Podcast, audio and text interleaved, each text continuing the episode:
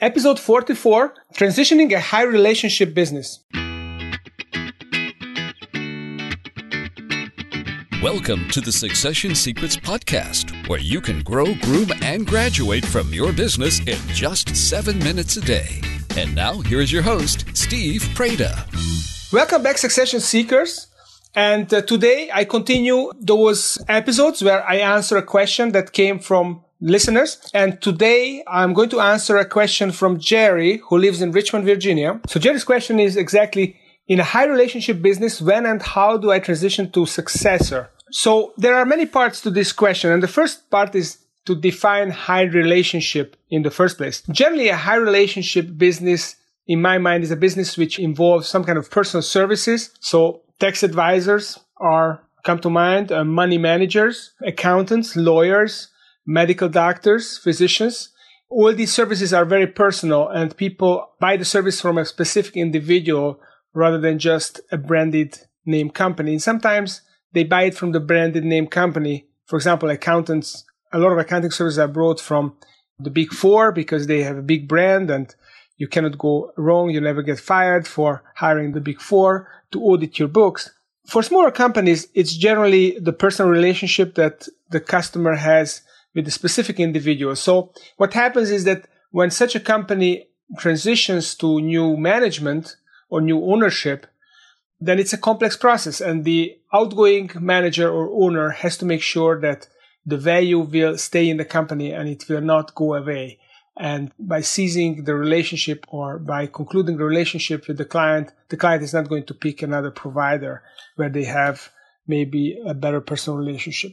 So how does one do that? But the first aspect is that if this transition involves a change of ownership as well, then definitely these two steps should be separated as much as possible. So it's much better to transition management first and ownership later, because then clients can get comfortable with the new management and then the ownership change is not going to be a big impact to them because they already are working with the new management and and they have warmed up to new management. So that's the first the first point. The second point is that whoever transitions out, let's say it's the, it's a founder or it's a CEO of that company, or they have to stay involved after the transition. So that's uh, that's kind of an ideal situation when the transition doesn't happen overnight. And sometimes it does happen overnight. If there's a health problem, let's say the owner gets you know gets a heart attack, gets hospitalized, is not able to continue in the business then it's going to be a harder transition. But in most cases, the transition can be planned and it's beneficial for the outgoing relationship owner to stay involved and help the new management to get up to speed. The second strategy is to actually sell the transition idea to clients. So to go to clients and explain to them why they are going to be better off with the new person, with the new management, how they are going to bring more resources, how their experience is going to serve them as well as your experience. Maybe they are bringing new skills, technical skills to the table that the old management didn't have. And this can be a net positive for the clients. Maybe the new management is going to be more flexible. They have access to more resources. If it's a medical uh, practice, maybe they will have more equipment to do tests and to do operations or if it's an accounting firm, a tax advisor firm, or a money management firm is a better example. They will have access to more different investment opportunities to sell the transition to your clients.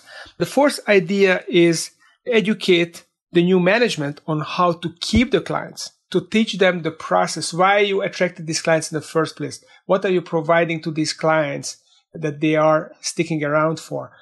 And, and teach the management to, uh, to use the same skills, to acquire the same skills in addition to their own skills that perhaps you don't have, they will actually have a higher chance of ke- keeping that client than you had because they learn whatever you have and they bring whatever extra they have.